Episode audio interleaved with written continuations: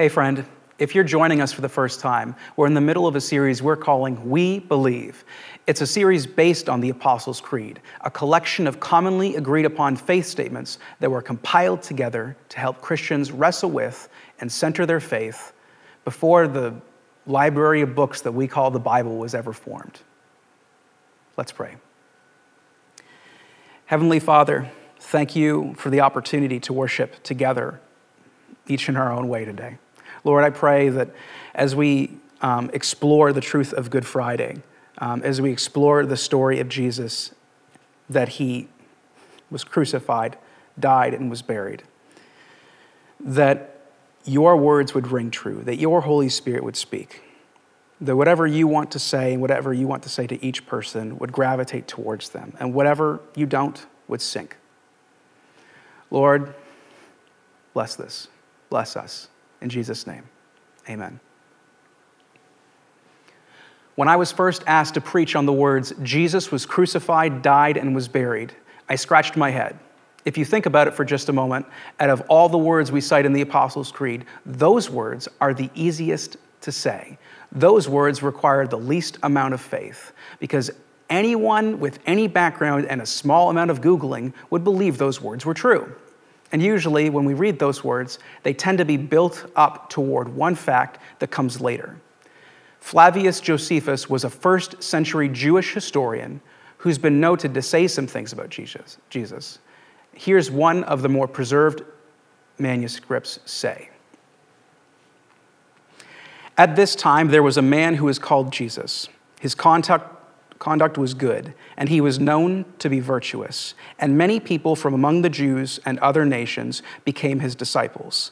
Pilate condemned him to be crucified and died. And those who became his disciples did not abandon his discipleship. They reported that he had appeared to them three days after his crucifixion and that he was alive. Note on they. Accordingly, he was perhaps the Messiah concerning whom the prophets had recounted wonders. Jesus was crucified, died, and was buried.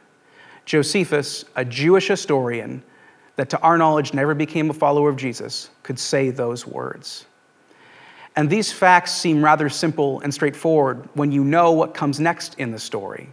All of these facts seem rather simple and straightforward, except when you're in the middle of them. Jesus' crucifixion was a struggling point for him and everyone around him, each in their own way, because they were in the middle of it. Jesus experienced loneliness during his prayer at Gethsemane and cried out in his pain at the Father while he was on the cross.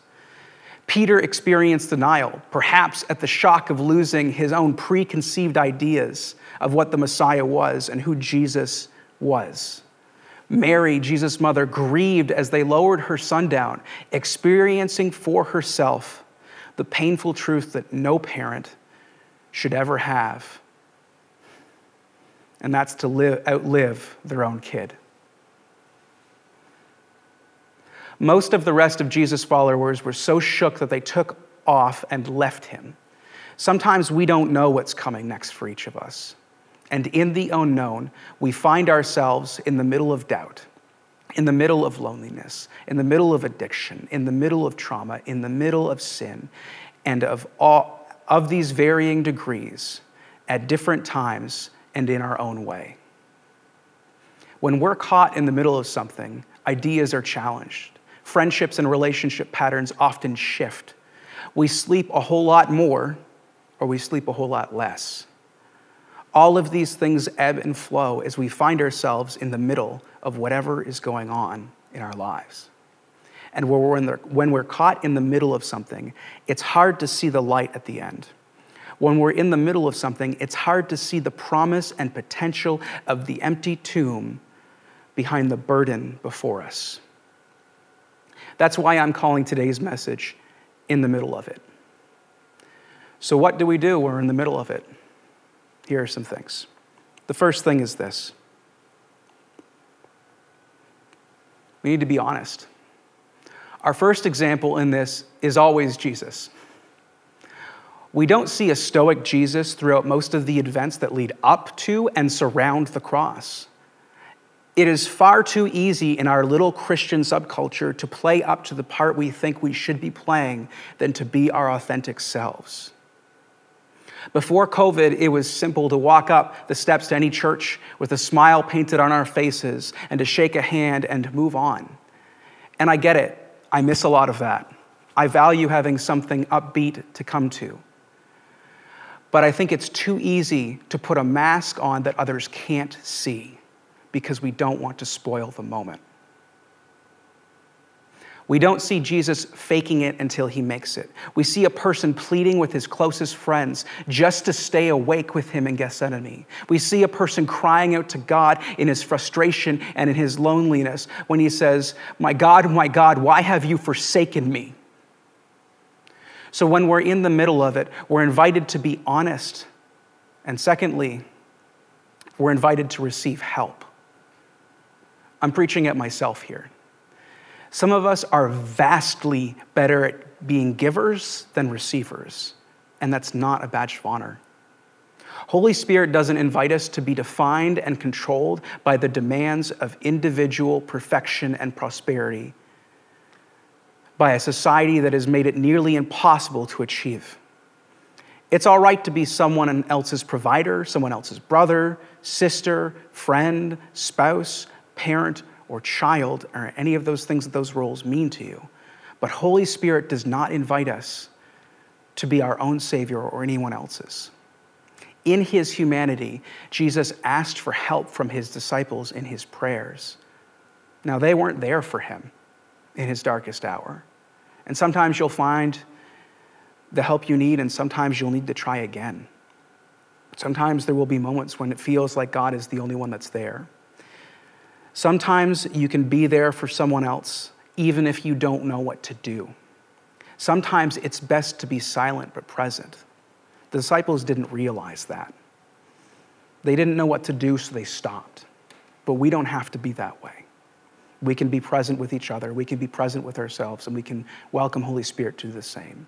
So if you're in the middle of things like this, if you're in the middle of doubt, even, you can do research online and you can find some books and and you don't have to do this alone. We've all had our doubts, and Holy Spirit invites us to be a community that shares those together, to worship in spirit and truth. And sometimes doubt is a part of the truth that we're experiencing. It's important to know that Holy Spirit invites us to be honest, to receive help, and thirdly, to take our time. There were people in front of Jesus that demanded things of him that weren't his to carry out. Sometimes we do that to each other. Sometimes we do it to others. Sometimes we do it to God. Sometimes we too, expect too much of ourselves. While there are plenty of common things in the human experience, everything runs its own time and in its own way. And that's true for each of us. There have been times in my past that I demanded things from me that weren't realistic for me. Sometimes they've been right, but there have been other times when I found that if I didn't check myself with my own experiences and I wasn't thoughtful and I didn't check with Holy Spirit, I found myself hurt by people or hurting people because I moved too quickly. We live in a culture that wants everything on demand. But we don't need to let that control us. Human health and holiness don't work like that. We can binge Netflix, Amazon Prime, Disney Plus, but we can't binge wholeness. Sometimes we do it to each other by trying to fix people who need time to heal. Sometimes simply quoting a verse won't help us or anyone else. Sometimes we use good tools in the wrong places. Here's what I mean by that. Think about it like this an adjustable wrench is more versatile than most other wrenches. If you're looking to deal with a situation quickly and easily, it's often not a bad bet. But there are some things a wrench of any sort won't serve anyone with. Have you ever seen someone try to stir a pot of chili with a wrench? I haven't. You haven't. But sometimes we take things that help fix things and we bring them into situations that they can't fix. Sometimes both, both religious and not, will try to bring a conventional wrench to fix something that needs time to stir and to stew, like chili. May we not be people like that. May we be continually transformed by Holy Spirit, who invites us to receive help and to be present for others when they need it. Holy Spirit is the best comforter and has the best sense of timing. Some things can be dealt with quickly, and some things take time to learn how to handle, and that's okay. We often make things complicated, and God can be so much simpler than that. He is easy to come to. So, when we're in the middle of something, we can be honest. We can receive help. We can take our time. And fourthly, we can move onward. After we've been honest, received help, and taken the time we need, we hit a point when the word we use to describe our situation cannot be used to define our identity. Think about that for a second. I've learned a lot from listening to people over the years. You can learn a lot about whether what someone is going through by listening to how they refer to themselves in their situation. Some people sound like the hero of every story they ever told. Some people talk about how they tired they are. Some people talk like they believe they've never been in a situation where they weren't the victim. Some people sound like they're bitter at the world. Some people talk like they have everything figured out. Some people struggle to ever let themselves go of the word and the title of sinner. There's often a great explanation for any of these things. Sometimes it's easier to move on from some things, and sometimes it's hard and requires repetition and focus and prayer and trusting and leaning on God. This part is going to be hard to say, and it can be harder to hear. So please hear it. Well, I've met plenty of people who seem to get caught up in the middle of any of these descriptions that they use to define themselves in the midst of their situation. I've never met a person who wanted to have those words on their gravestone. The good news is that we don't have to, as long as we understand that we can be honest, we can receive help, we can take the time we need as we move forward. Now, how do we move forward? I chose the word onward, was what I meant to say, for a reason. It's more about the process we're on than the point we're at. Luckily for us, Jesus uses his very crucifixion, death, and burial to pave a way for us. He invites us to put to death the descriptions and titles we give ourselves the bitterness we've held on to, the pattern and habits we hold on to, the unforgiveness that we have in our hearts, that anger that lingers still. We took a look into Jesus' final moments from Luke's perspective.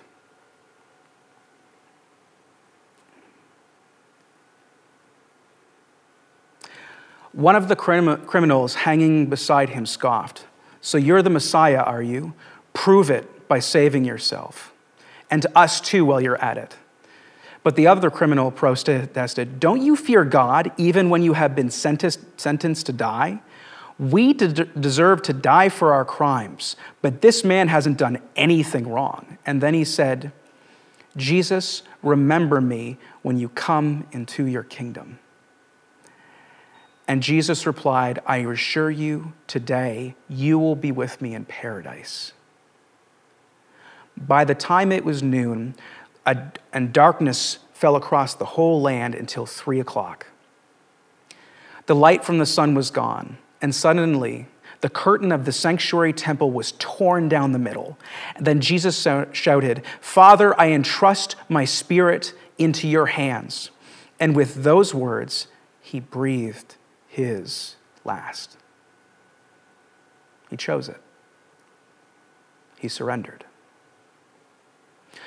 When the Roman officer overseeing the execution saw what had happened, he worshiped God and said, Surely this man was innocent. And when all the crowd that came to see the crucifixion saw what had happened, they went home in deep sorrow. But Jesus' friends, including the woman who had followed him from Galilee, stood at a distance watching. The power and importance of that moment stretches out from across time and space in ways that, that I can hardly imagine.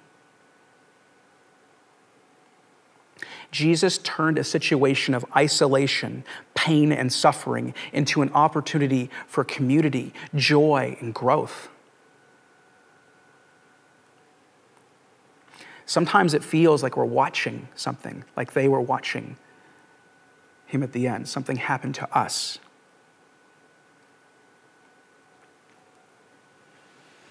And life isn't always fair. We didn't all have the same things growing up. And even between generations, we see different struggles clash against each other.